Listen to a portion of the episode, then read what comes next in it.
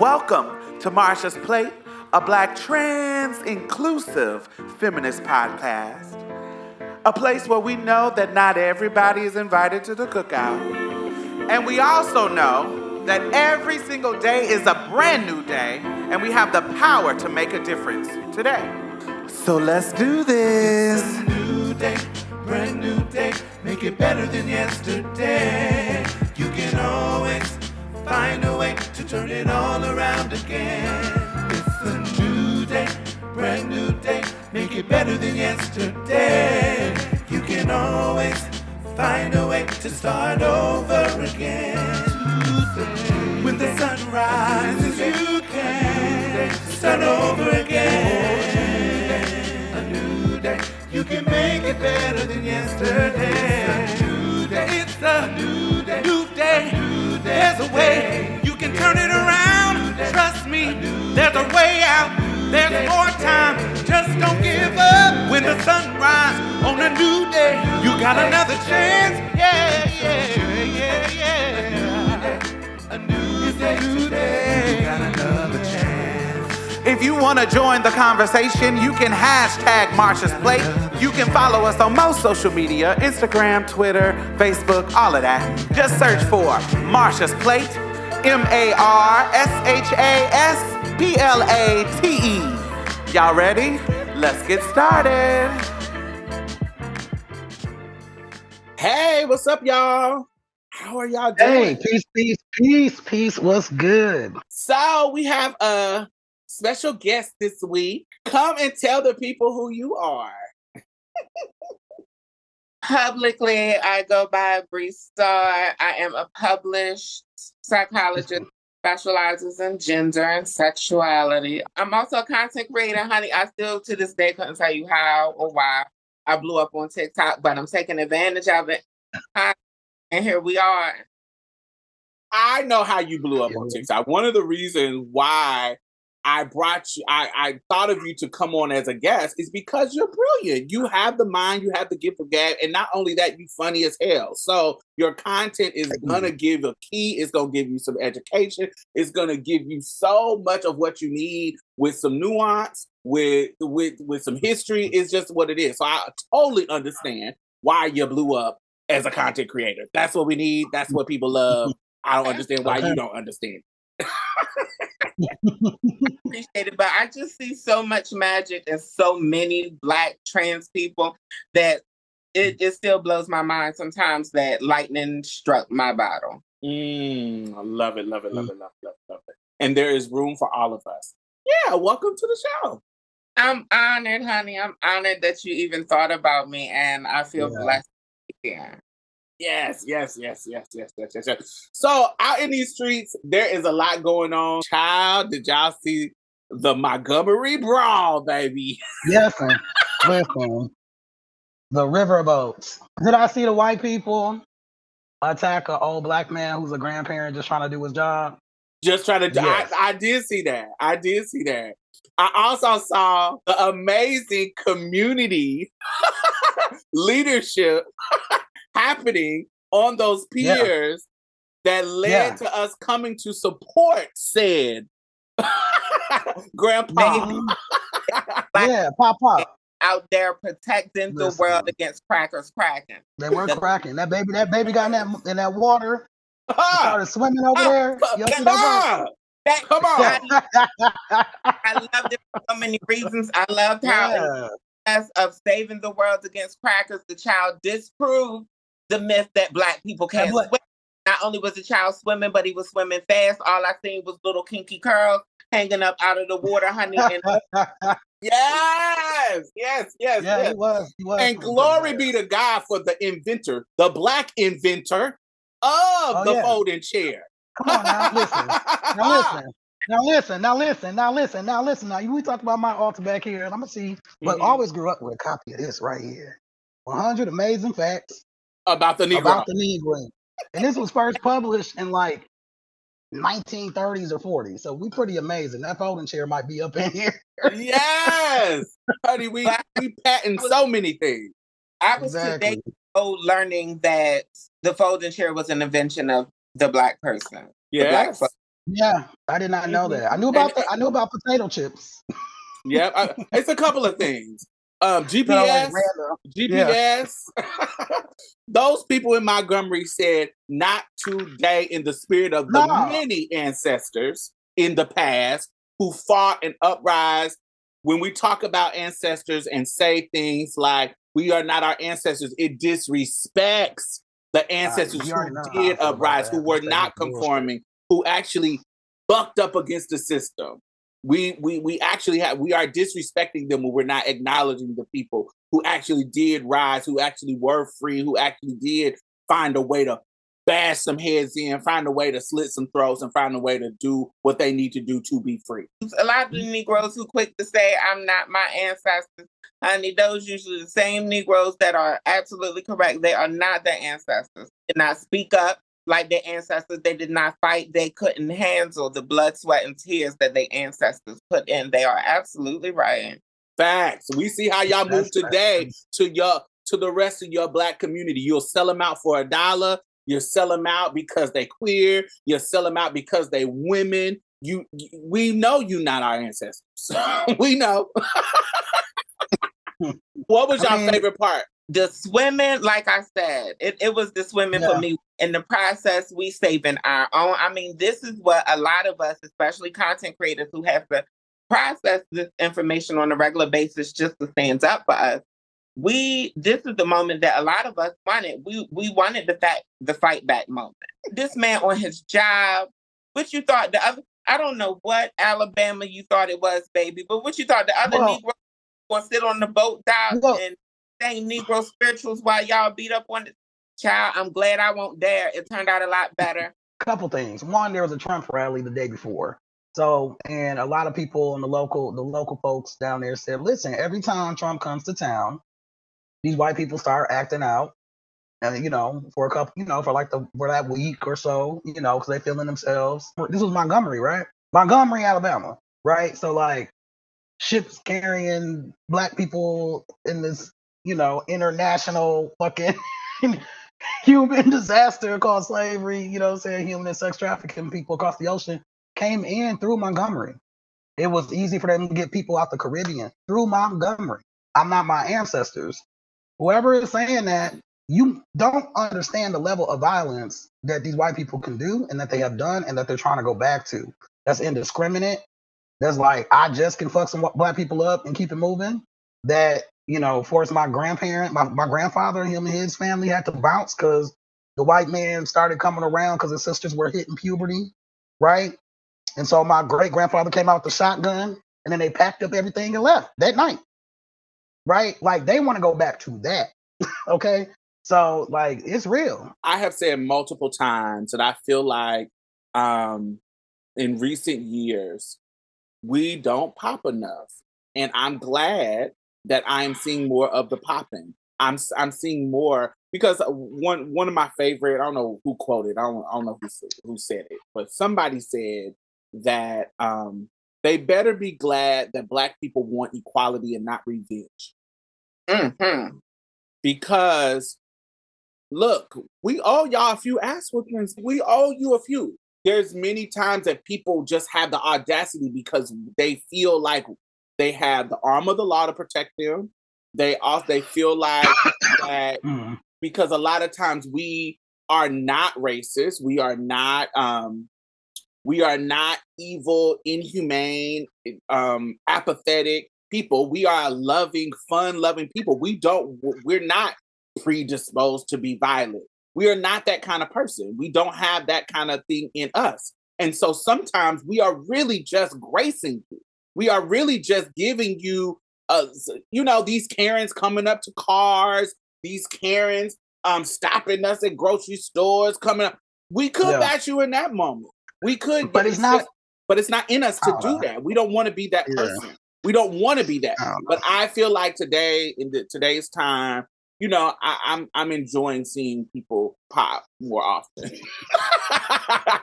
I mean, eh, yeah, yeah. I mean, don't let nobody hit you and not hit them back or what have you. You gotta you gotta defend yourself, but also, you know, and defend your community. Yeah, apart part and defend your community, and they are conditioning these white boys in the same way that these people condition uh, them young men from Saudi Arabia to do them uh, took them planes into the building on 9/11.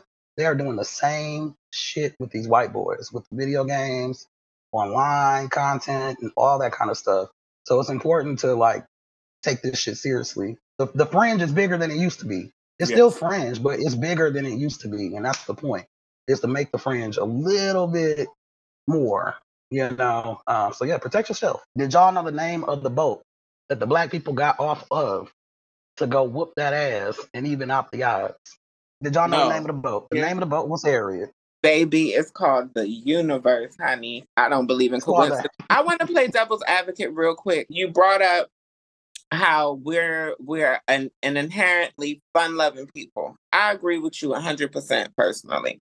But I want to play devil's advocate to all of the anti-black and to all of the racist people who may see this footage. You know, they'll bring up like they always do black on black crime.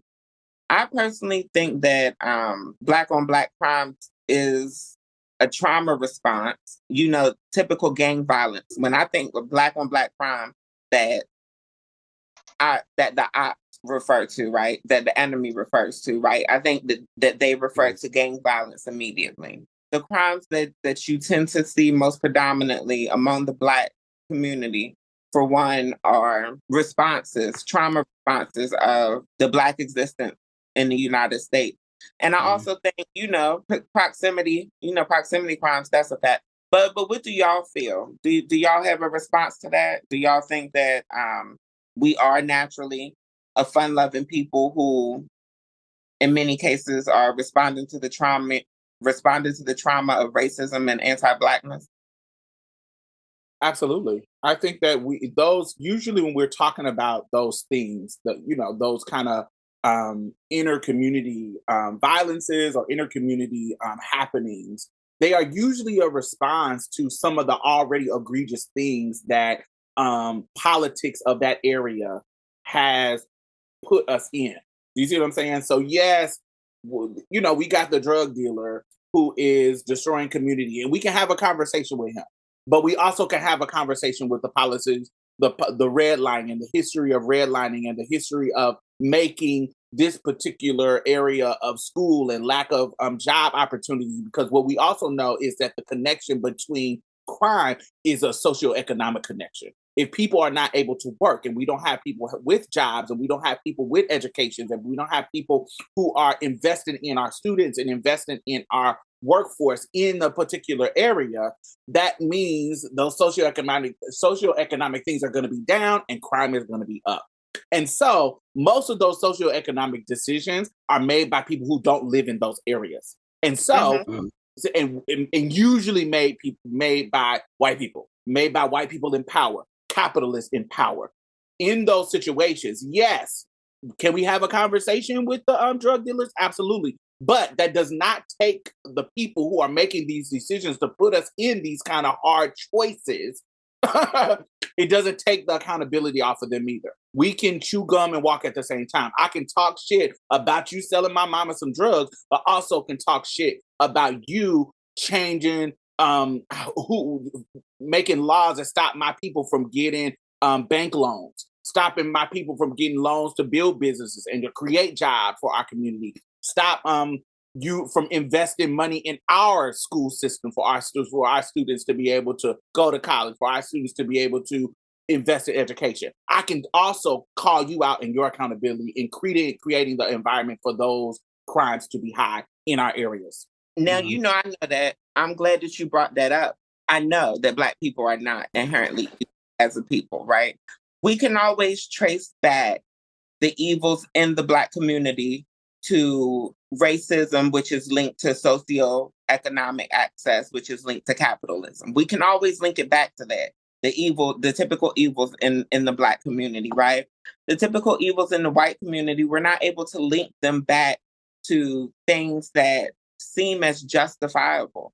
Slavery. we can link them back to capitalism and religion I think ultimately slavery, you link that back to laziness. We want other motherfuckers to do our work. You know, Mm. I think with um, you know, mass shootings and and you know the the AR-15 crew, I think you just link link that back to um psychosis. I, you know, in some ways it's linked to trauma. You know, coming out of the Midwest where it's like a lot of Eastern and Southern Europeans, a lot of my peers, just like my grandparents came up from down south to the north, their grandparents came forever. Poland, Germany, wherever the their grandparents usually or great grandparents. And usually they were fleeing war. Usually they were fleeing something really traumatic. Here, Australia, Canada, you know, South Africa, all these settler colonies have been an escape place for uh, Europeans. Remember, the United States started only rich, white, wealthy landowners could vote. Wasn't everybody? Wasn't all the white people? The or other women. white people were overseers, right? Right. The over, other white people were overseers. The other white people were holding this medium, this kind of intermediate space to keep them in check, competing with free labor from black people, right? You know, so all of like, those is, is capitalistic connection. Crazy. Y'all know right, all of those are capitalistic. Oh, oh, yeah, yeah, yeah. But they've been conditioned. It's like white people have been a lot of white folks have been conditioned to do things that aren't in their best interest. Um, because of you know racism, which is a product of capitalism. Yeah. Ultimately, you're saying that you don't think that white people are inherently evil. You think that that the the worst of the white people just happen to be in charge, just happen to be in control. You know, whoever has the gold make gold. Whoever has the gold makes the rules. And you're also saying that um not, necessarily, but and but that not, and yeah. you're also mm-hmm. saying that that you think that they're traumatized because the, of their exposure to the Caucasus Mountains. And, and, and what I, what I'm saying is that whiteness is an invention that the you know some Europeans came up with because they had to make sense of the human and sex trafficking called slavery and have something to go contrast with black. And now we got chattel slavery. There wasn't no white. These are less melanated people because everybody come from the continent anyway. You know what I mean? That's all I'm saying. You know, I don't think that they're um inherently evil. I don't think that they this is inherent. I think that this is the culture that we are raised up in. Just like we are affected by anti-blackness, they are affected by anti-blackness. They just in the position of power to wield it more uh, in negative towards us because we are black. Having that power is hard to give up. When we think about men in in regards to you know the power of misogyny and the power of patriarchy and and in, in regards to that. Like it's hard for them to give up that power. They are invested in the the ideology that says they are the lead, that says they are the the top, that says they are owed our submission. And so mm-hmm. I think that's how men think because they are invested in the keeping the power. And I also think in regards to race, that is how some white people think because they are invested in feeling like they are the superior. They are the ones that I mean, you should conditioned. conditioned to do that. They're they're conditioned. We're all conditioned to think that. You know, that's why I didn't get white baby dolls growing up or no white iconography could come in my house. Okay? Because right. everything else is conditioning to say, that's why remember they did the baby doll thing, right? Yeah. in Brown v. Board. So everybody's yes. being conditioned. And even amongst the white people, the Europeans, if you uh Polish and stuff, that ain't real white to them if you're not a white Anglo-Saxon Protestant, right, that's not really white. So it's like even that is like, you know what I mean? White, the quote unquote white status, status of white of whiteness has been expanded as they have to have They're the white diaspora. exactly, literally, right? Literally. So, yeah, yeah. Tell us what y'all think about the Montgomery battle, the brawl on the piers, the river baby. Ball. The, the river, river brawl, brawl, baby uh, because it has lit the it has lit the internet up, and we want to know what y'all think. So hashtag Marsha's Plate. This is our thoughts. You can like them, you can love them, whatever. Tell us what we we want to hear what you think. Hashtag okay. Marsha's plate.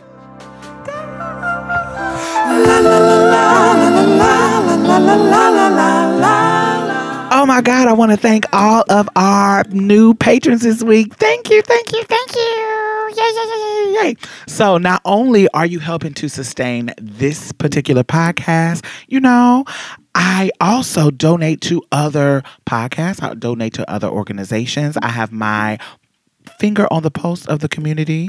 And I know a lot of grassroots organizations that are doing great work out here. So you're not only helping to sustain us, you're helping to sustain other people in a community because I put my money where my mouth is. you know, that's just the kind of bitch I am. Community is fuck. so thank you. I really, really appreciate you. And if you have not become a patron, why have you not? You can donate as low as a dollar a month. It doesn't matter. Anything helps. Please. Do I have to play Sarah McLachlan and show you puppies? Like, what do I have to do? Do I have to do resort to what the white people do to get you to give them money? All righty. Anyway, thank y'all. And the Patreon and PayPal link is at the bottom. Back to the show. Trigger warning in this topic that I'm discussing, we will be discussing sexual assault and sexual harassment. I've been thinking about this this whole Lizzo debacle. For all who's not familiar, um, Lizzo is currently potentially facing charges um, for sexual assault and harassment against dancers. You know, Is it that charges or just a lawsuit? They may have tried at this point. They may have at one point. It was definitely she was definitely looking at charges. I'm not 100 percent sure if she's still looking at charges now, but at one point she was definitely looking at charges. Um, these girls have been pursuing this case for a while. Um, but yeah, they she's uh, being accused of forcing dancers to eat a banana out of a performer's vagina. Female, she's been forced. She's been accused, allegedly. She's being accused. It's alleged that she forced dancers to female dancers, cis women dancers, to eat a banana out of another cis woman's vagina, right? For me, people have been talking a lot, but people haven't been mentioning what I see as the obvious. Are we going to talk about the sexuality aspects here? You know, th- this is a this is a non-straight interaction. How how would this have been perceived if cis male dancers were being forced by Beyonce to eat a banana out of a man's anus? Like, I'm why why are we not talking about the sexuality aspects of it? Do do y'all have an have an idea why we may not be talking about the sexuality aspects of it? Do do y'all understand what I'm saying at all? Am I making any sense? So Lizzo sexually assaulted somebody. That's what I'm hearing. Lizzo forced somebody to sexually assault someone in front of her. This happens um, in the red light district in Amsterdam. Happens on the red light district in Amsterdam at a place called um, uh, she coerced a da- her dancers to do some things sexually that they want to do. That's sexual assault. yes. Her dancers feel feel as if if they were forced that they didn't go along with the act, then Lizzo wouldn't continue working with them and and offering them making offers for them, contracting them out as dancers. And if they felt that way, they felt that way for a reason. It sounds fucked up to me. sounds like sexual assault. It sounds like coercion. If you coerce somebody to do a sexual act they don't want to do, that's sexual assault. That's fucked up. if this is true, which it seems to be by by all evidence, it seems to be there's actually video footage of Lizzo in Amsterdam talking about going to see this performance where people eat the banana out of the lady's vagina. This this is something that this club is known to do. It's a tourist attraction. So let me tell you, I don't believe it. I can. I'm just one of the people who, um, you know, there's certain things that I believe, and there's certain things I just don't. And I'm, I'm, I'm just gonna say it. I think that this is some fired people who want to um use what the, use Lizzo's honesty about her tour and her having, you know, she talked about that on that show. And I think they used that, her talking about it as a part of the narrative to be able to sue her because they were mad that they got fired. Um, I don't ask you a question? personally believe, yes. So she was already, so she's talked about this show in Amsterdam where this is a part of the performance.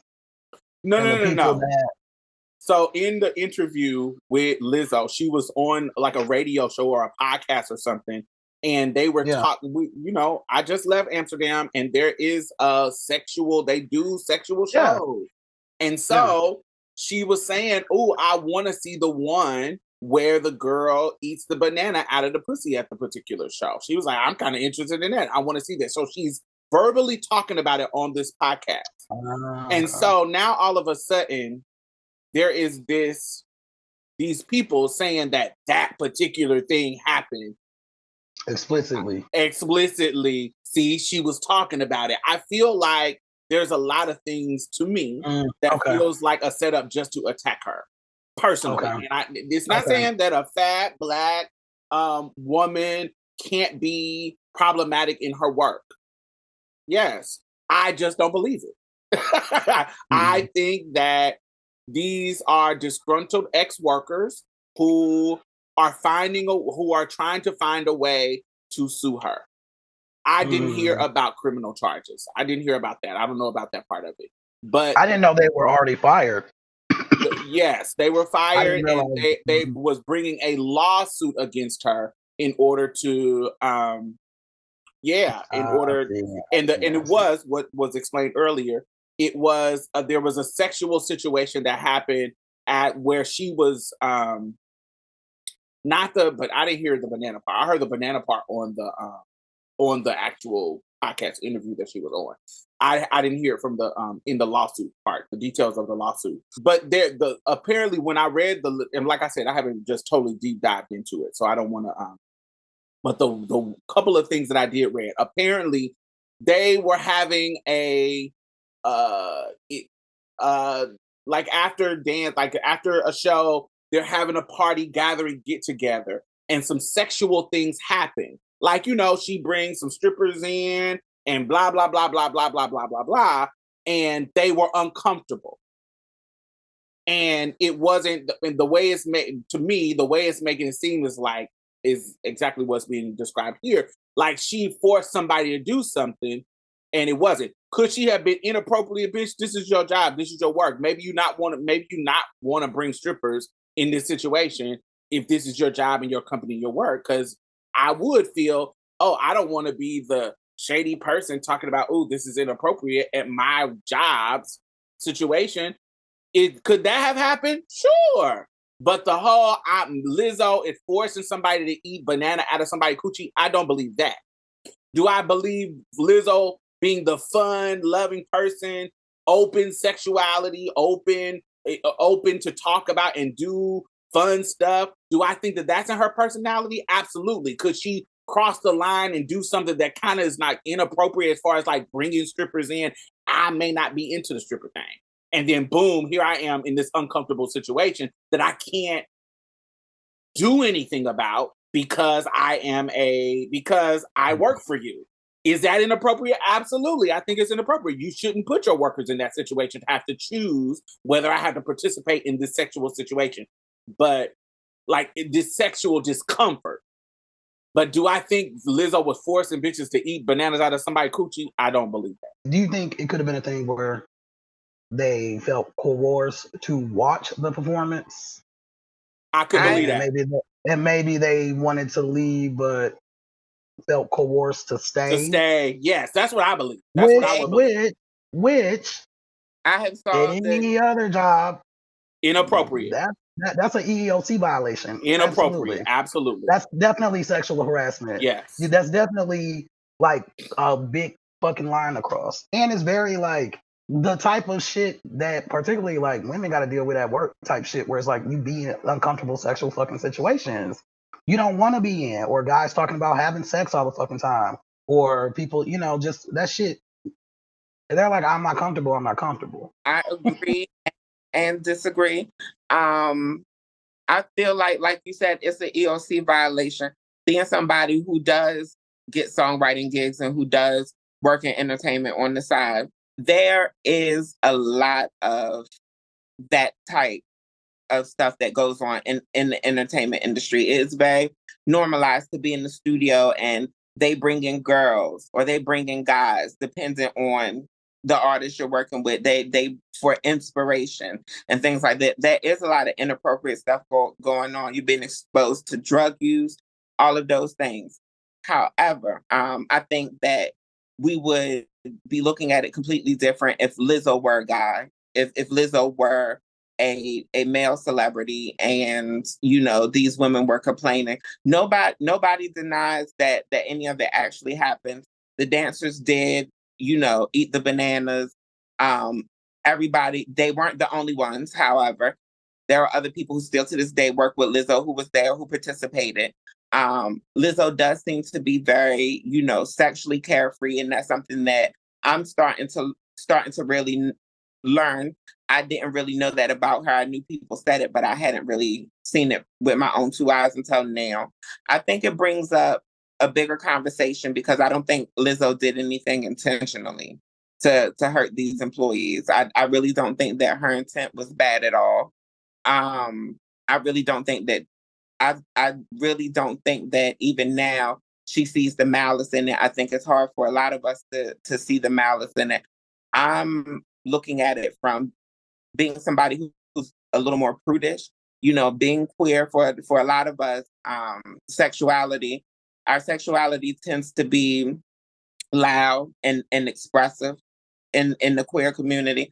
Me, I'm a little I'm a little less sexual. You know, I'm I'm you know, um, I'm a little less kinky. I'm a little uh, that that's not really my lane. I would have felt uncomfortable. Um, and the sexuality component that I'm curious about with y'all. Um, I would have felt uncomfortable, not because I'm not attracted to women. I'm pansexual. I'm very attracted to women, and that is very that would be a very intimate thing for me to do with somebody who I not only knew personally but had a relationship with. You know what I mean? I, I would have felt very compromised. I would have felt very uncomfortable. For, let me say first and foremost, this is an inappropriate work situation. Like these things shouldn't be done at work.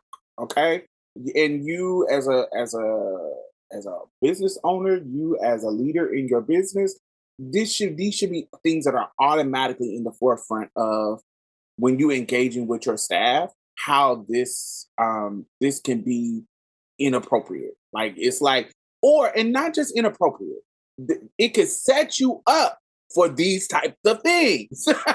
it can set you up for these types of things. So even if Lizzo is not intentional. somebody say, I don't want to be here, you should just let them go. Yes. And me personally, uh, this is just me personally. I don't think Lizzo is the type of person that would not let you go. I just uh, just based on her engagement, just based mm-hmm. on what people people who know her, who personally have told me, I just don't think she's that person that you don't feel like you can you you I just don't feel like she's the person who you don't feel like if you don't want to do this, you got to stay and do. It. I agree with you. I agree with you 100%. You know, she she's even interacted with me on my TikTok and um, I know some people who know her personally and who work with her and you know, people people are talk shit about celebrities behind their back whenever they had the opportunity to, especially with content creators. I haven't gotten that. And I think that maybe she end up because she's a fun loving girl. It's I've I've been in situations where I thought they were inappropriate because they no no no. I didn't think they're inappropriate because I'm not prudish. I am not somebody who is thrown back by sexuality or da da da. If I'm at a party and it's a work party and somebody brings a cake out and a stripper comes out of it, in my brain, I'm not gonna be thinking, "Oh my god, this is work. How? Why am I here?" Oh. I'll be like, "Yes, bitch, wear it out." That's where my brain is gonna go because I know I am a a person. If I'm uncomfortable, I'm going to leave. so I'm gonna be like, I'm out of here, work or non-work, wherever I'm at. I'm gonna be up out of here. This is this is whack to me.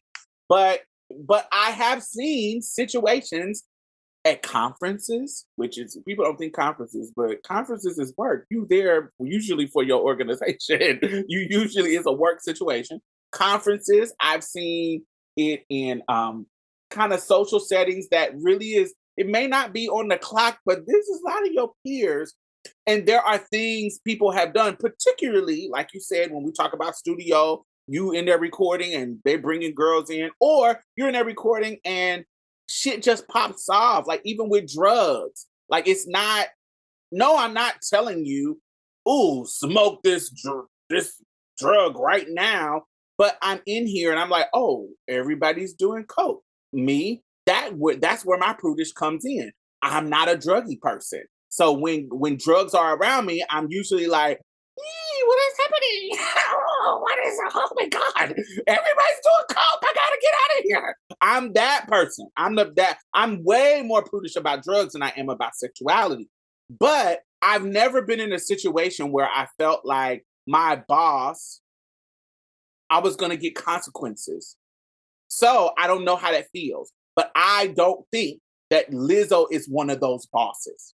I feel like Lizzo was doing something fun. We're in Amsterdam. Let's go to the red light district. She seems like a fun boss type person. And so we're in Rome. Let's do as the Romans do. So, yes, we went and seen all the shows. We went and seen all da da da. But I don't think Lizzo is the one that I'm going to feel like I'm going to get fired for not coming to this thing. I don't think that's that's who Lizzo is. That I'm not to believe that that's not who how people I know have read her, how I read her. And like I said, I don't know her personally, but people who know her personally that I know personally, nobody is giving that vibe from her. Like you can't say, ah.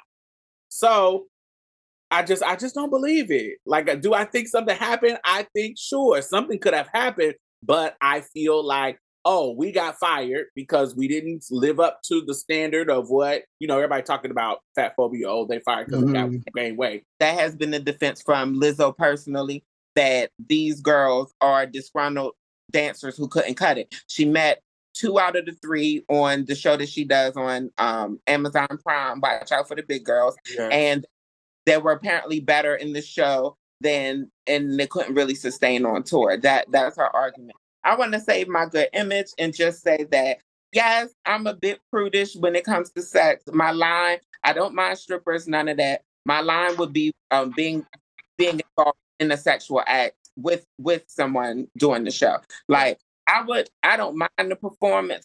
No shade, I love the performance. You know, I throw the girls day ones. You know, I'm familiar with King of Diamonds, Magic City, all of the things. Mm-hmm. But I don't want to be in a performer's crash. Um, Facts. And, yes. I'm prudish sexually, but I'm not a whole prude to everybody watching. I'm not prudish when it comes to the drugs. I don't do hard drugs, but girl, you can do your lines, honey, all of the things. And, and yeah, honey, long as it's nothing that could get me a contact high, I don't want you, you know, smoking nothing and blowing no smoke in my presence right. that I'm smoking on. But um, other than that, yes, live your best entire life. I think those people who were fired because of the you can't cut it situation now have turned these fun situations that they were okay with in the moment into now, oh, well, we know this is technically inappropriate.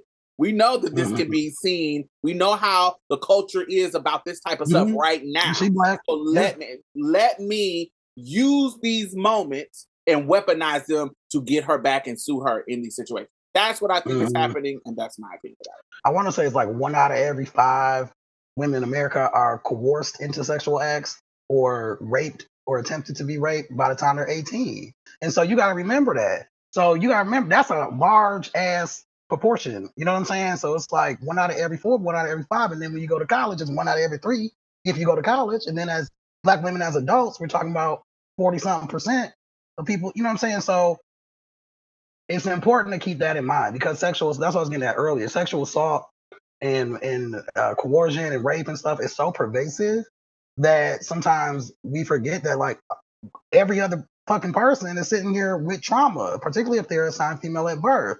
That means that like every three people or four people has been raped, and probably everybody there knows somebody that's been raped or coerced into sex or sexually assaulted. And so this is not to say that Lizzo did this, you know what I'm saying? But this is to say it's important to keep that in mind because not everybody's comfortable for different reasons. And and with sexual assault being so pervasive, it's like um, a lot of people can be triggered and just need to go. And a part of we know with sexual assault and all that shit's about control, power and control. So if a person feel like they can't go, that's to be a problem.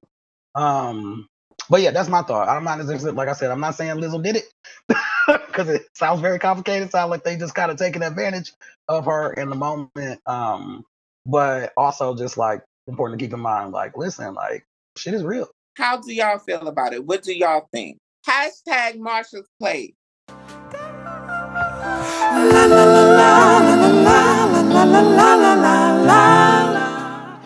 So I actually had a different topic in mind, and then I came across this article, um, pretty cool article in the 19th um, that just came out highlighting a recent um, gathering put on by the Human Rights Campaign. And it was, it's called a Trans Justice or Transgender Justice Initiative. It was led by Tori Cooper, and it brought eight Black trans men together, excuse me, for workshops on public speaking, negotiating pay, becoming better leaders, excuse me, ooh, excuse me, and just talking about the community. Um, it's the first year HRC has hosted a leadership cohort of only trans masculine people. They previously organized similar fellowships for BIPOC, trans femmes, and non-binary activists.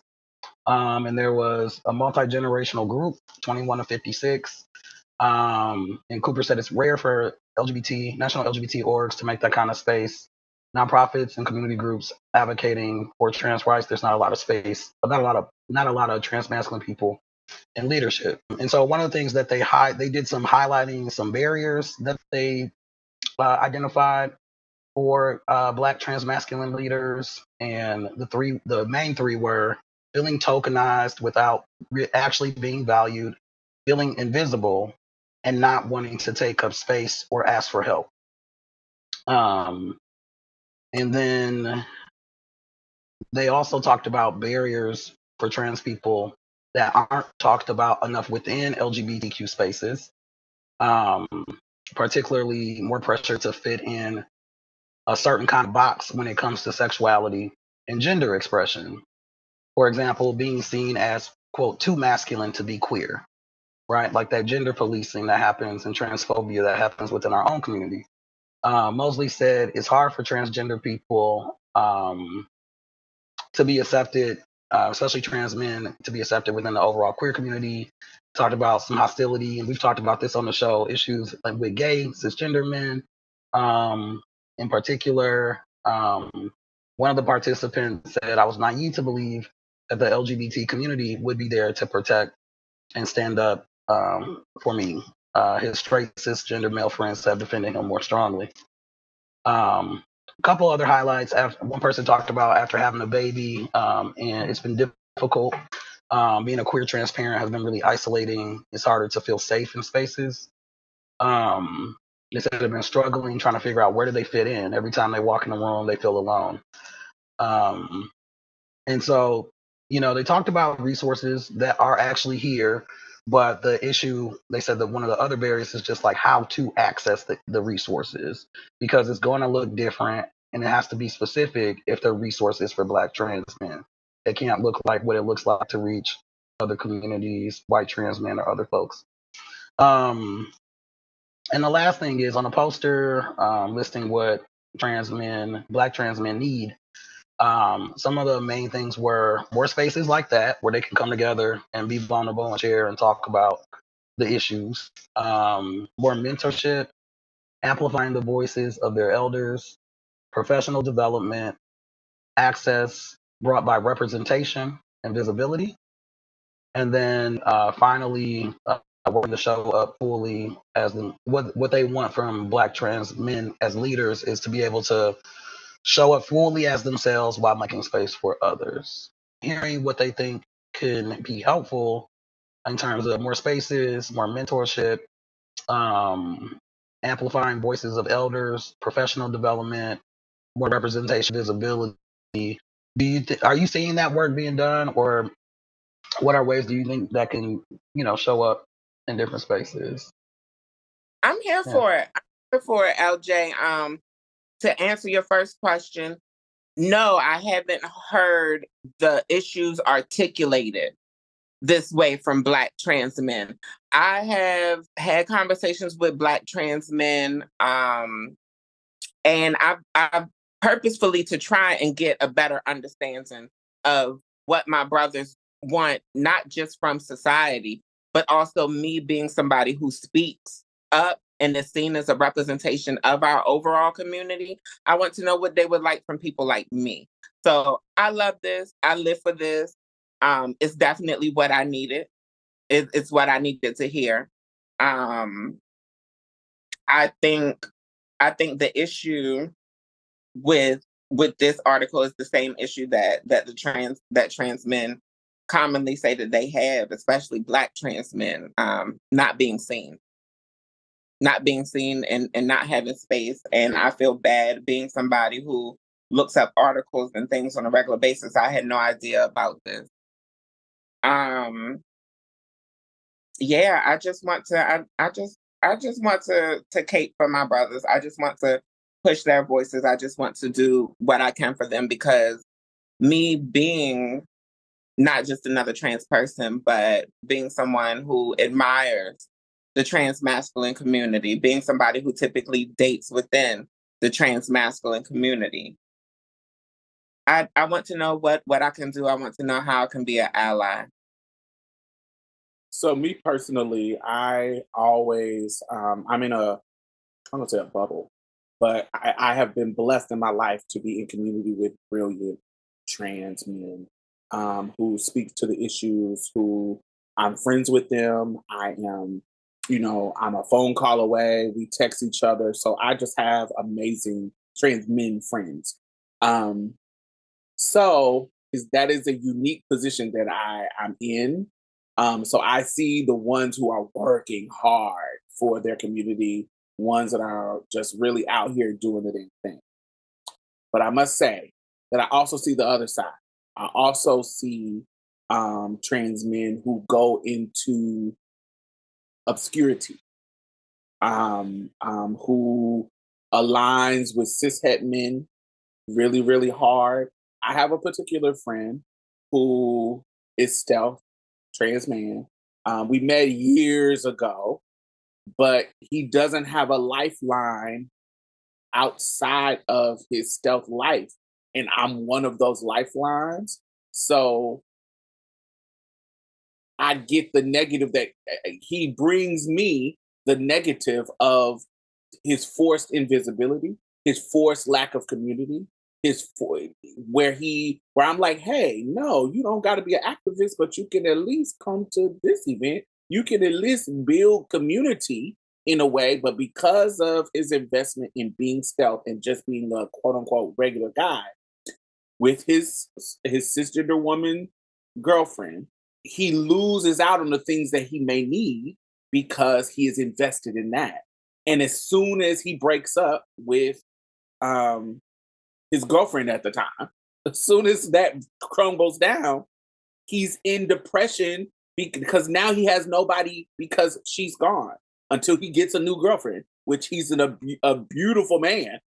so he always gonna get a new girlfriend but feels like it's this kind of it's this hamster wheel of I invest in this cis heteronormative life, heteronormative life, and then when it crumbles because it's not it's not always safe over there, it's lonely. Being a man on its typical level, to me, I think it's lonely.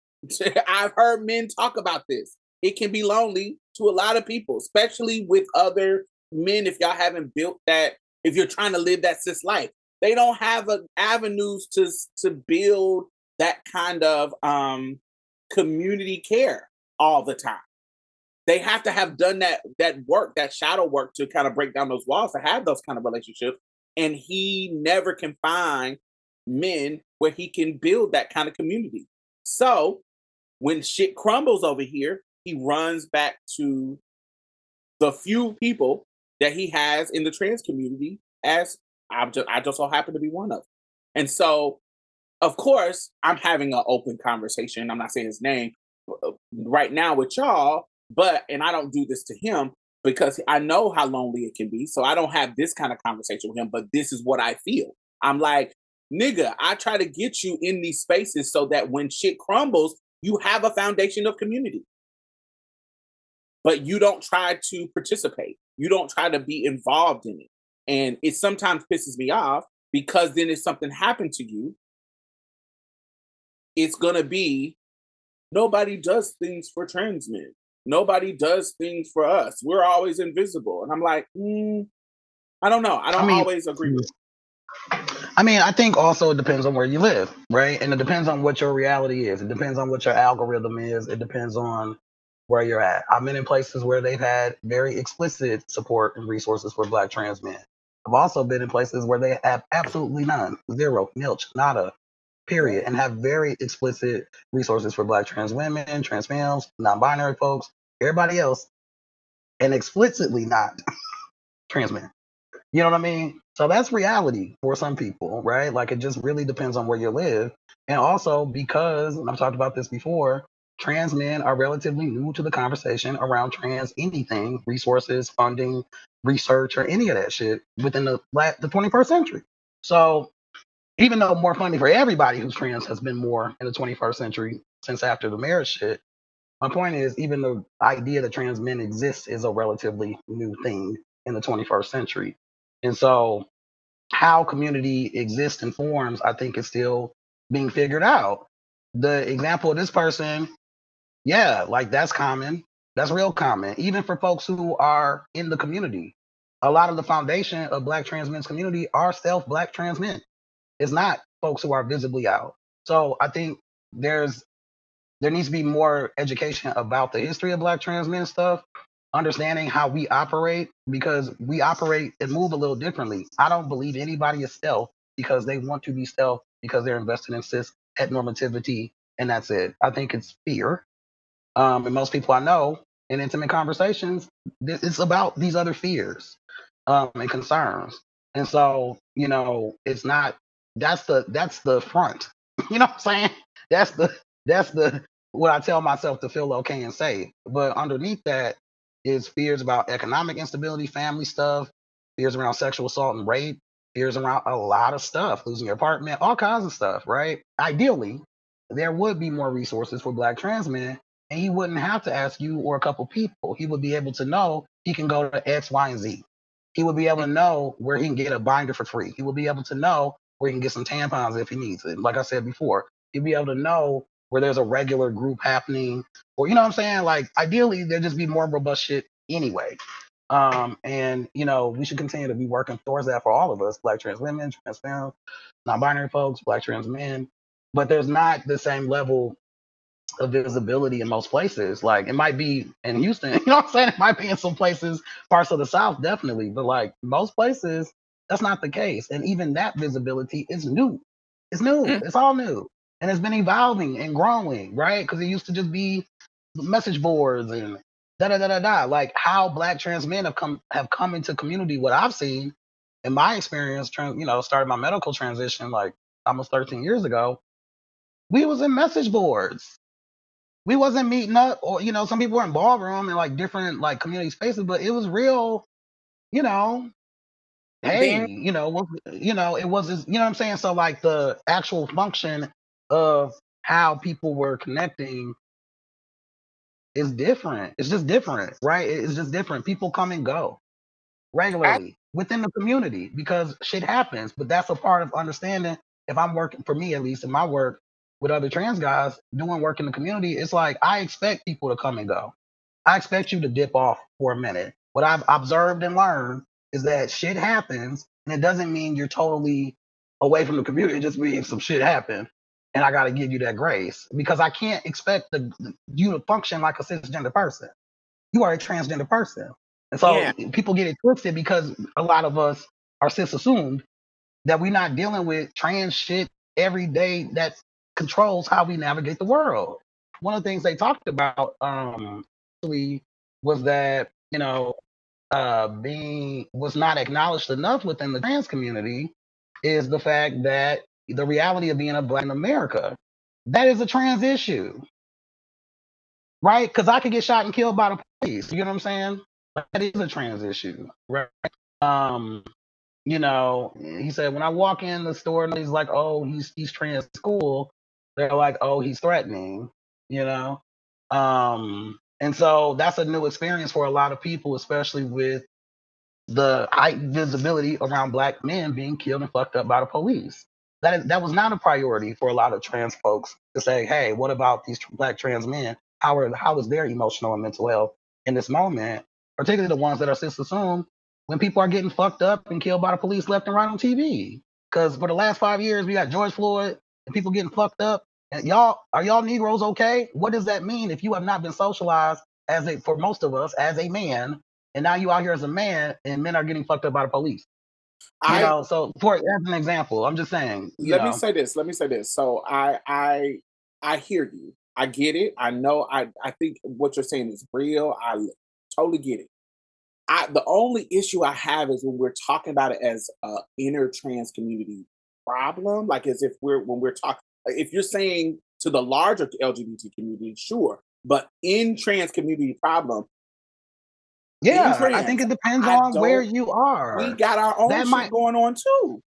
We, we Right, y- right, well- yes, black men, black cis men predominantly are getting killed. Yes, are there a couple of trans men? Yes, absolutely. But black trans women are getting killed at a higher rates than that. And so it's hard for me to embrace you when we got our own shit going on and y'all are not coming to the stuff that we are building for each other. It's hard for me Well, to well, I, do I, that. I, I hear that and I receive that. I don't experience that. I, I just want to throw out my, my own experience with trans men. I haven't been around a lot of trans men, or I haven't been around any who have been able to really articulate the issues well for me overall. Right. But I have seen and witnessed and not witnessed a lot being in partnership, living with um, you know, people various people who live in that existence, who have that experience. I have seen issues. I have seen issues when it comes to healthcare. I have seen um, a lot of issues, honestly, that they don't talk about. They don't talk about publicly. And I feel I'm glad that a lot of this stuff is coming out because I think that one of the big things that I noticed amongst trans men, Black trans men specifically, is that like Black cis men, they tend not to want to talk about their issues and emotions, especially publicly. So what how on a on a community level, when we got stuff going on, when we as women, because I think that this this this is a reflection of you know reflected in the cis cis community as well. When we yes, do we hear all of these problems that men are saying? Do we hear it? Absolutely, we hear, we get it, we understand it. But how are we supposed to respond to that? I don't understand. I, sometimes I don't. I- I'm I'm at a loss for for words. I I, don't know how I'm supposed to respond to it. If if what everything that I'm trying to do is to help the community as a whole, and the uh, the constant pushback is, oh, we just don't like talk about it. So okay, how I'm supposed to fix this shit if you don't want to talk about it? I can't bring a horse to water and make them drink. Well, Like, I mean, What is up? right. I mean, uh, they now what one of the key things they said was this is not normal. This is rare. This is the first time they've had guy where the focus was trans masculine people. I think more resources and more money and more investment into spaces where black trans men can have agency to have these conversations and talk about this is how you reach us. This is and us leading about these are the things we need. That's happening in some places. It's not happening everywhere. Uh, it works in some places. There's drama other places, right? But overall, that is just not the case, right? There is no like, like it's not, it ain't there. So if not being there, shouldn't it- it- you know? And also, like, if somebody wants to be stealth, that's their prerogative, right? Mhm. Like that's their prerogative. They transition. This is what they want to do. Whatever. Why we can't? I'm not gonna tell you how to be your trans. I'm going to affirm you in your transness. And even though it doesn't make sense in the Eurocentric version of gender shit around the shit, it does make sense. There's that's why the majority of people that have led the shit around black trans men have been men who have been stealth. It hasn't been men who've been out. It's been men who've been stealth are the ones that's linking people to the healthcare and linking people to the that have died and laid the foundations for some of the shit that we even have now. And so it's just a different model. What I'm saying, it's like it's a different universe. And that's okay to not understand. It's okay to not understand how that universe works. And one way to understand it But don't is lay like it at my this does not fit. Not me personally, But but, don't lay it at Yeah, our yeah, feet. but I'm I, I, I, I I don't think I should okay be able say- to. I should be forced in a situation where I have to figure out your your situation. If you're not coming and, and contributing to the issue, if you self isolating and you're not coming contributing what you need to the pot of shit that we gotta fix, and if your shit don't work over here, But if people I say your shit ain't important, people not gonna want to say it. People are gonna say I shit. don't have that experience. But Diamond earlier, but I'm saying if if if you say your shit ain't the same and black trans women are gonna are being killed, people ain't gonna want to bring their shit up because you just told me my shit ain't as important. We have things specific Well, for trans I'm not saying men, and they don't participate. Yeah. No, I get I- that, but I'm saying another another issue though is like they said, folks don't want to take up space. They don't want to. They don't. They're not sure about taking up space or asking for help. And also, in some spaces, if you bring your shit up, people say that ain't as important. This shit is more important, and so people don't bring it up, and that's a factor. Them thirty somethings like myself who transition a little later in life were a lot of those folks in that space who were people who existed and navigated as black women and said, I'm gonna give these women this space. But what happened was these people who grew up and be taught in a society to be invisible are still kind of invisible in our community. And so it's like, how do we shift the shit and like figure out, like, you know, like they said, what can help? They said like this, right? More leadership development, more mentorship.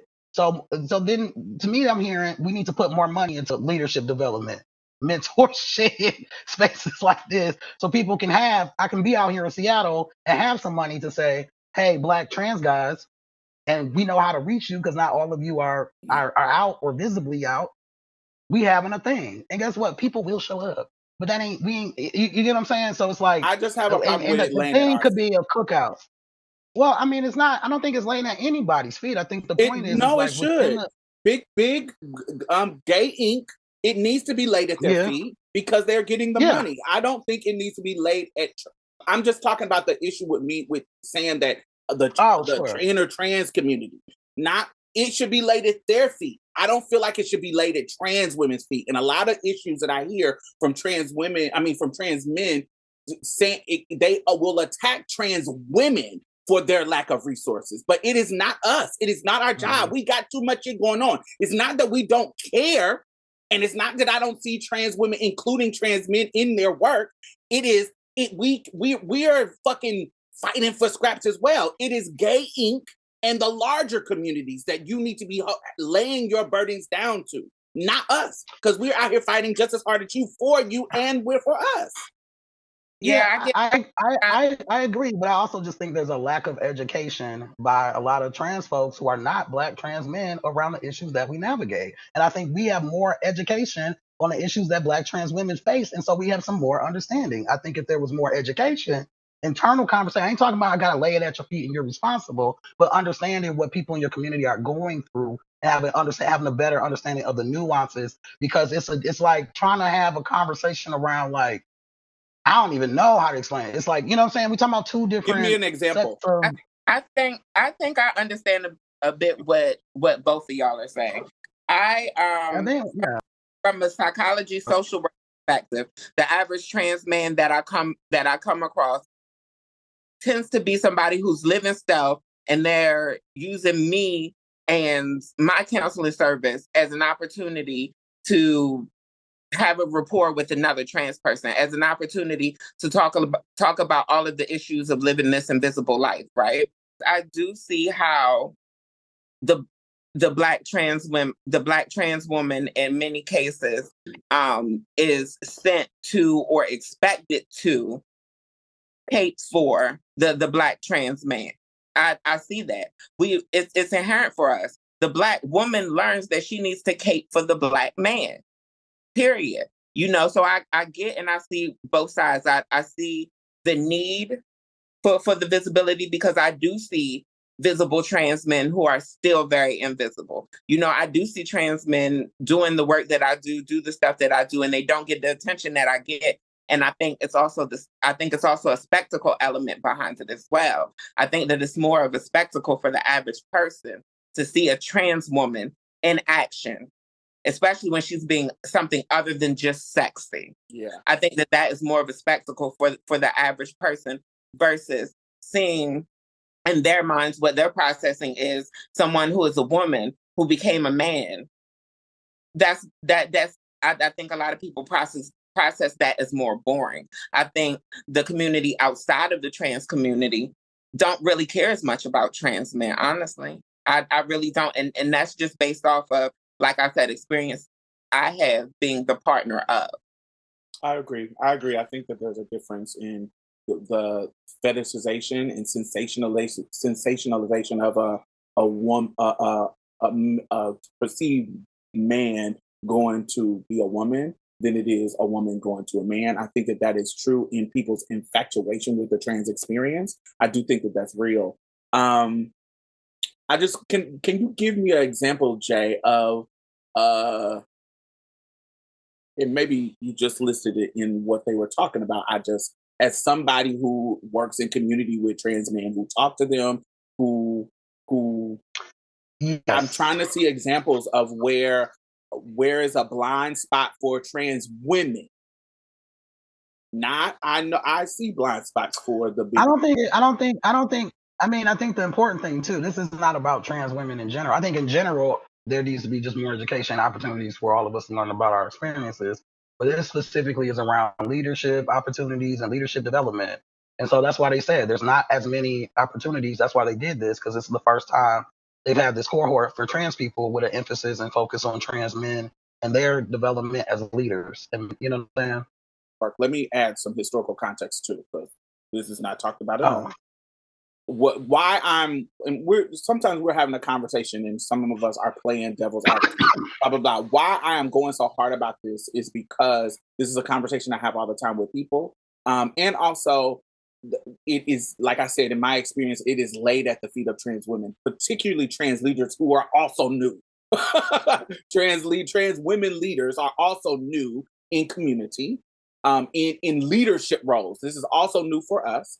And sometimes when when trans men are talking talking and and de- degrading these trans women leaders, it is laid these oh. problems are laid at the feet. But what in as an old head who's been in, in, in long as well since the 90s, I have seen white trans men in leadership, in nonprofit, in leadership.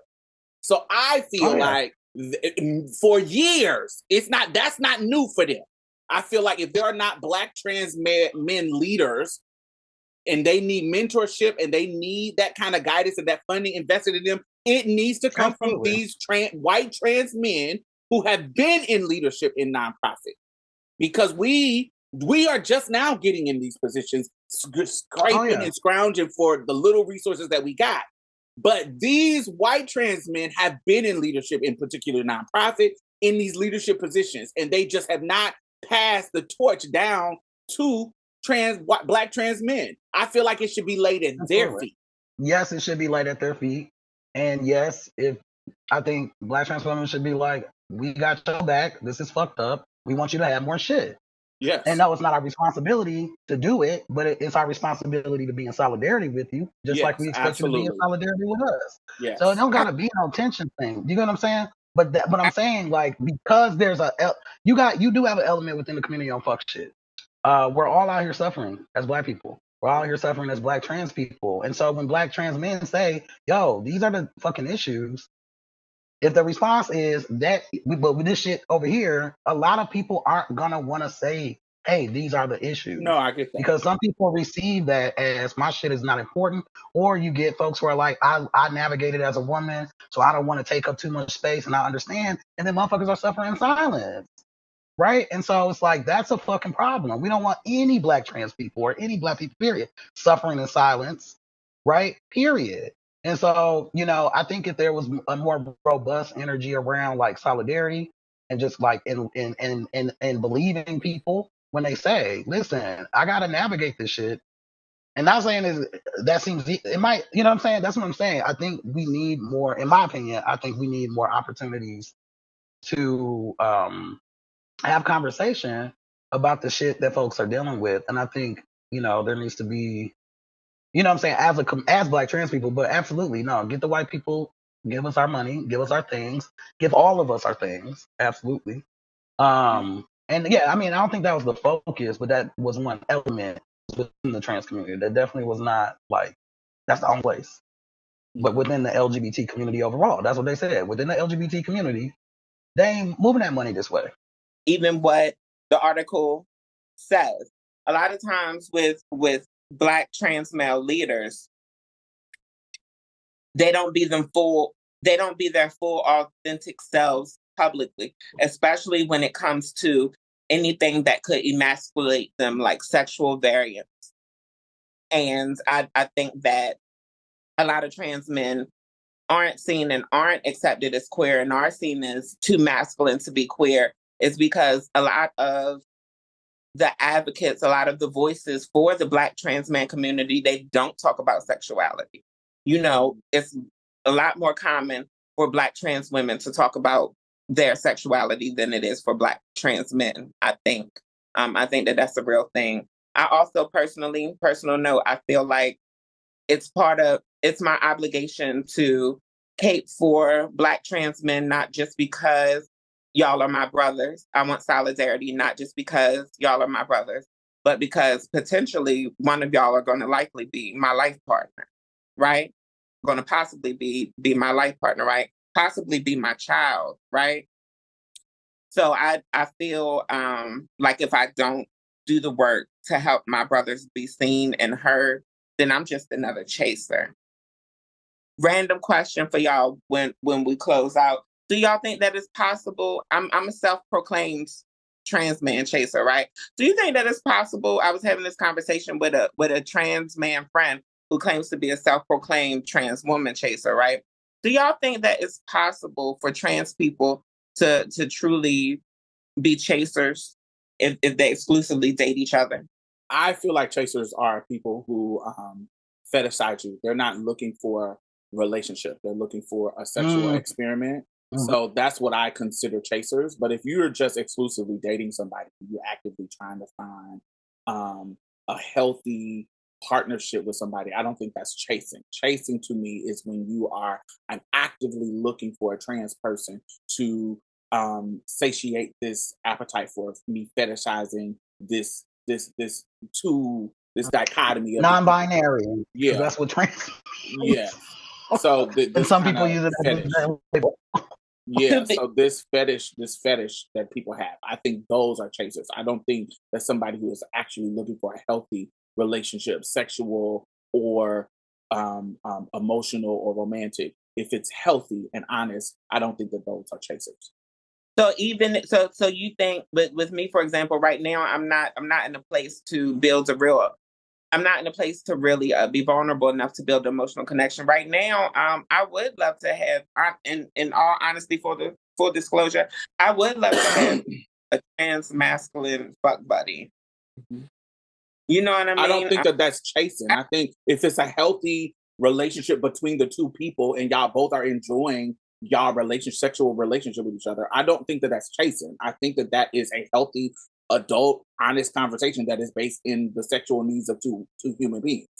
But it is when you are lying, where you're not being honest about that, when you are um you know being shady. We know what a chaser is. When we when they're doing these things just to get you in their bed to have the to have that moment that is when i think it's chasing i don't think if you're you and that person want to be each other's fuck buddy i don't think that that's a problem i think that that's two adults having a healthy sexual relationship Got it. Got it. Love that. I like the fact that because this is my first time meeting you, LJ. This is my first time seeing you speak.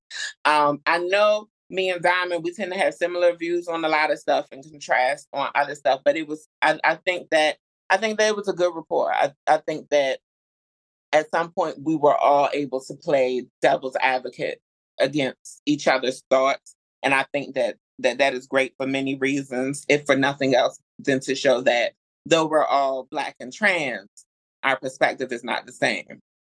or it's not and even in like me and jay what what i like about our conversations is that i know jay loves black trans women and jay knows that i love black trans men we know that we our goal Exactly. is to for liberation Exactly. for us for us so if we're having a conversation it's just we're having a public conversation to um to open up that conversation so we can make our culture Right. better. so i i think And that's the also- understanding Diamond, like a lot of it too, some of the stuff, like you said earlier, this is some of the stuff you're hearing, right? And then I'm also hearing something different. Or like we talked about what happened, uh, and folks were like, "Where are the black trans men?" And some of the people responded like, "For what? What happened?" you know what I'm saying? exactly. you know what I mean? Right? So it's like that, you know, that that that helps too because it's like we can, yeah, like you said, that like we kind of can help and you as well, Bre, like, you know, just move those conversations forward. Um uh outside of beyond for some folks outside of your algorithm. Fact, fact, fact, fact, fact, fact. But yes, can we talk about the the trans men who are doing the work that was in this group? Some of the black trans men uh, that are featured in the article are doing great work in the community and they highlighted some of them. I'm just gonna give them a quick shout out. Quentin Reynolds, 31, is the executive director of Game Changing Men, which offers support groups for black trans masculine men on sexual and gender health mentorship for those who are incarcerated and intimate partner abuse intervention. Um, then also, oops, shoot, my bad, my bad. Um, and then Elijah Nichols is a 53 year old veteran, and he founded the nonprofit 100 Black Trans Men, which provides mentorship and business leadership programs. And D. Young, 36, also a veteran, is the founder and executive director of TSM, TMSM Connect, which advocates for trans and gender nonconforming people of color who are assigned female at birth particularly in areas of reproductive, sexual, and mental health. Uh, part of his drive to build the group came from uh, the support he felt after he was arrested in 2019 by the NYPD um, and has filed a lawsuit because he describes being sexually assaulted by the NYD, NYPD police officer under the guise of performing a search and feared for his own life and safety while his while in jail. Um, uh, he talked about that just being a part of the experience of being a young black man in America, but it's not acknowledged or talked about enough within the wider wider transgender community. Um, and so, so those are some of the folks uh, that are highlighted. And again, like they, the main thing at the end, they said picturing what transmasculine leader, leadership looks like.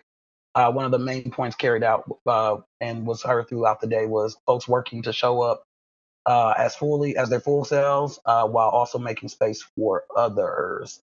Let us know what you think at hashtag Marsha's Plate. Uh, are you somewhere? Are there organizations that you that we don't know about that you want to highlight? Hit us up. Hashtag Marsha's Plate. Uh, let us know uh, what's going on in your community. Are there spaces like in Milwaukee? There definitely was more space with, around Black trans men and Black trans women working together and, and learning from each other and being a community with each other around the issues we were facing. Part of that is because a lot of us grew up together, right? Because in that community, so like that makes a difference uh, depending on where you're at. Um, so let us know what's going on in your area around uh, Black trans men. Um, and yeah, let us know. Hit us up. Hashtag Marsha's Plate. Gimme, gimme, gimme euphoria, more than peace of mind. It's the joy and space to change the tide. Gimme, gimme, gimme euphoria, more than peace of mind. It's the joy and space to change the tide. Gimme, gimme, gimme you a feeling and a high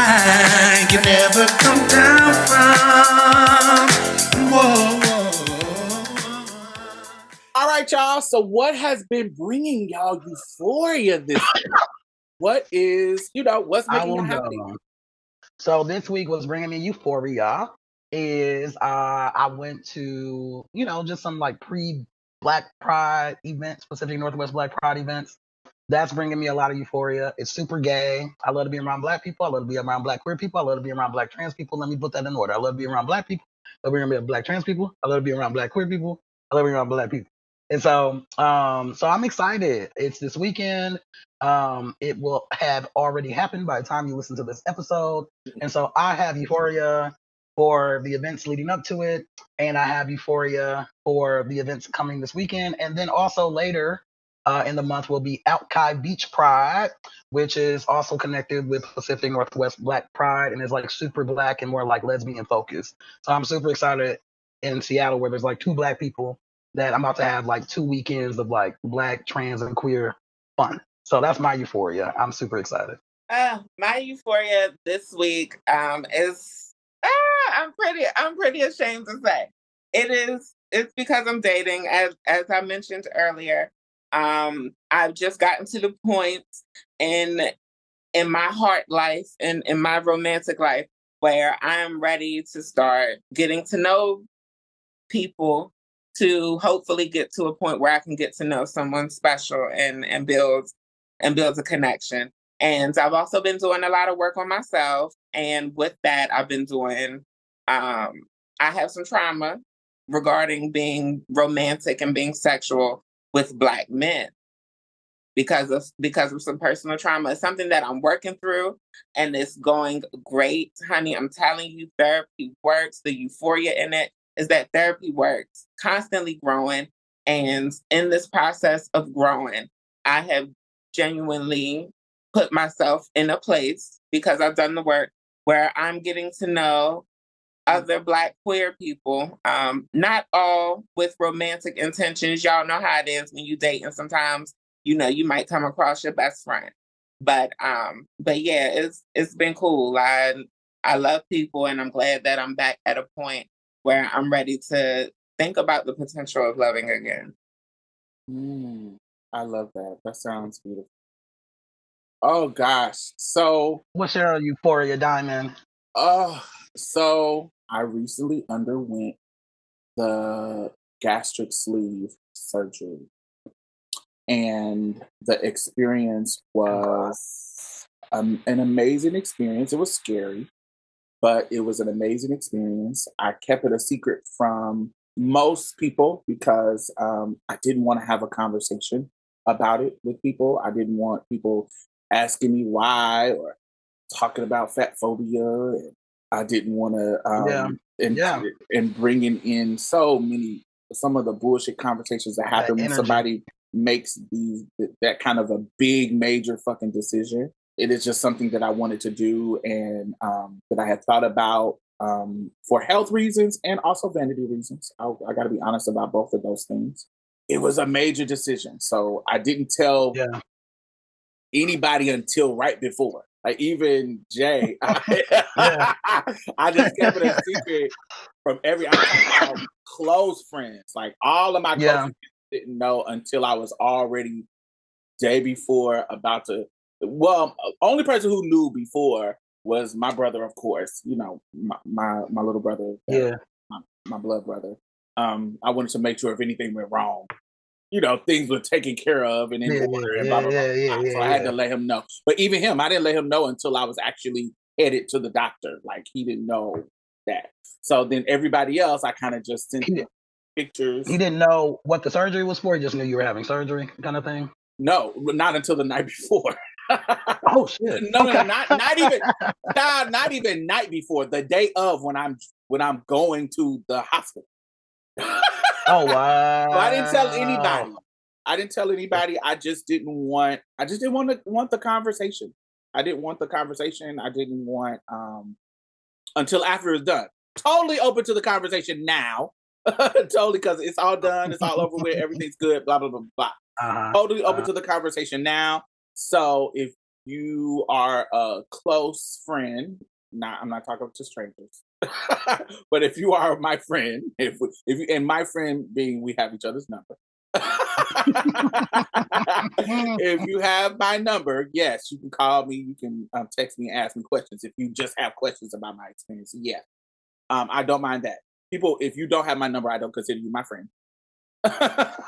so if you don't have my number, that's not what it is. Don't put no post on Diamond Page. Something Yeah, don't do not that. Don't do that. Slide in my DMs and get to ask me questions about my body and my surgery. They're gonna be in they're gonna be in your comments sounding like Miss Cleo. Send me the number. so no, I, I, that's not the tea. So if you are a close friend, you have my number. You can text me. I don't mind. I'm open. I'm an open book. Ask me all the questions that you want to have. Um, that you that you have. I don't mind that. But that the the goodness of that going well, because I was kind of nervous and fearful because it is a surgery, major surgery. Da da da da. But because it went so beautifully and well, and I was well taken care of, and everything did right, um, and I'm not in any kind of discomfort. I have little um, my little scars on my abdomen are, are leaking into the gauze. but other than that, I am I am healing just fine. I am I'm feeling great, and it's it's just um it's just going. Well, you look you look happy. You look good. You look glowy. Okay. Yes. I'm For glowing because do. you can't oh you can only fucking eat healthy shit. liquid, your first couple of weeks you can only eat liquid stuff like um Oh like um like um Like you know water shit? of course s- s- broth not even soup with anything in it broth motherfucker broth um juices um anything that's clear like you can't have chunks you can't be solid food at all it has to be liquid That's like the damn uh colonoscopy. yes it's very that Diet. yes very that Dang. it is very that but you got to do it for a long period of time and honey baby your skin be glowing because you ain't doing nothing but eat healthy shit and that's why my skin is so clear. I ain't got a lick of makeup on, and it's no blemishes, Wow. no nothing. so Are you- it- are you- it's lovely. Oh, sorry, my bad. Go ahead. Are you um? So are you doing a lot of juices or like smoothies or You can do you do smoothies? yes, you can do much? smoothies, but you want to keep it really clear at first. But then, so t- you do that for like two weeks, and then two weeks after that, you do you can go to smoothies. So I'm not at smoothies yet. Okay. Um, it has to be Oh, clear, wow. clear stuff right now. you gotta work your way up to. you got to work your way up to that yeah and it feels it feels really normal it just feels like so say, it feels like this say your stomach you used to have this like this big jug and you can eat a big Yeah. burger blah blah blah now it feels like now it feels like this Well, for folks who can't see us, that first bottle was what? huge What was that first bottle? Like a juice like bottle or a, something? like a um, regular orange yeah juice or like a quart And now the other bottle looked like, like a a little paint. tiny. uh it's a paint. okay. yeah if you just get full really really fast so you know like if you drink one like say you drinking a can of you can't drink carbonated drinks at all but until later um but say that i'm just trying to give y'all a mentality of how it works you know how like when you're eating a meal like say you got a burger fries da, da, da, da, you can eat that whole meal and drink some drink and you feel full this is you it doesn't work like that if you drink that Uh. drink baby that that drink is going to take half of half of the space that you got in your stomach so you Oh, only gonna be able to take a couple of bites of that sandwich a couple of bites of that fry and a couple you're of just swigs full. of that- and you're full you're you feel full like oh my god i'm done also because the the stomach the it's called it's a G word. It's gre- ghrelin or creatine, something. It's a G word. Look it up. Google the the, the um, hunger hormone. The where that hormone gets released is in your stomach, and because they are cutting it off, yeah. you don't feel. Eh, they can't cut all of them off, but because they're cutting a lot of them off, you don't feel hungry. So it's not like, oh my god, I have a small stomach and I'm having these feelings of hunger. Baby, I do not be feeling hungry at all wow. Wow. it does it my appetite is super super curved and yeah it's it's it's it just has been a dope experience and i'm excited um to be on this journey and i'm excited yeah so that's that's what's been bringing me euphoria and that's what i was talking about last week when i said i would have something big coming that was that's what was you're glowing. okay. so all right y'all tell us what has been bringing y'all euphoria um hashtag Marsha's Plate and we will see y'all next week all right y'all All right, y'all. Peace, y'all. Have a ah. good one. Well, that's it. Thank you for coming and getting a taste of Marsha's plate. You can listen to us on iTunes and SoundCloud. Make sure you leave a review because we really need those five stars, y'all. And go like our Facebook page and leave some comments. We will be posting exclusive content every Thursday, so you definitely don't want to miss out. You can also follow us on Twitter and any other social media site at Marsha's Plate. If you'd like to donate or advertise with us, hit us up at diamondstyles at gmail.com. That's diamond, S T Y L Z, at gmail.com. And that's it for us, y'all. Bye. Bye bye. You gonna say bye, Mia? Oh, bye, y'all. Every little thing's gonna be alright. Don't you worry about a thing.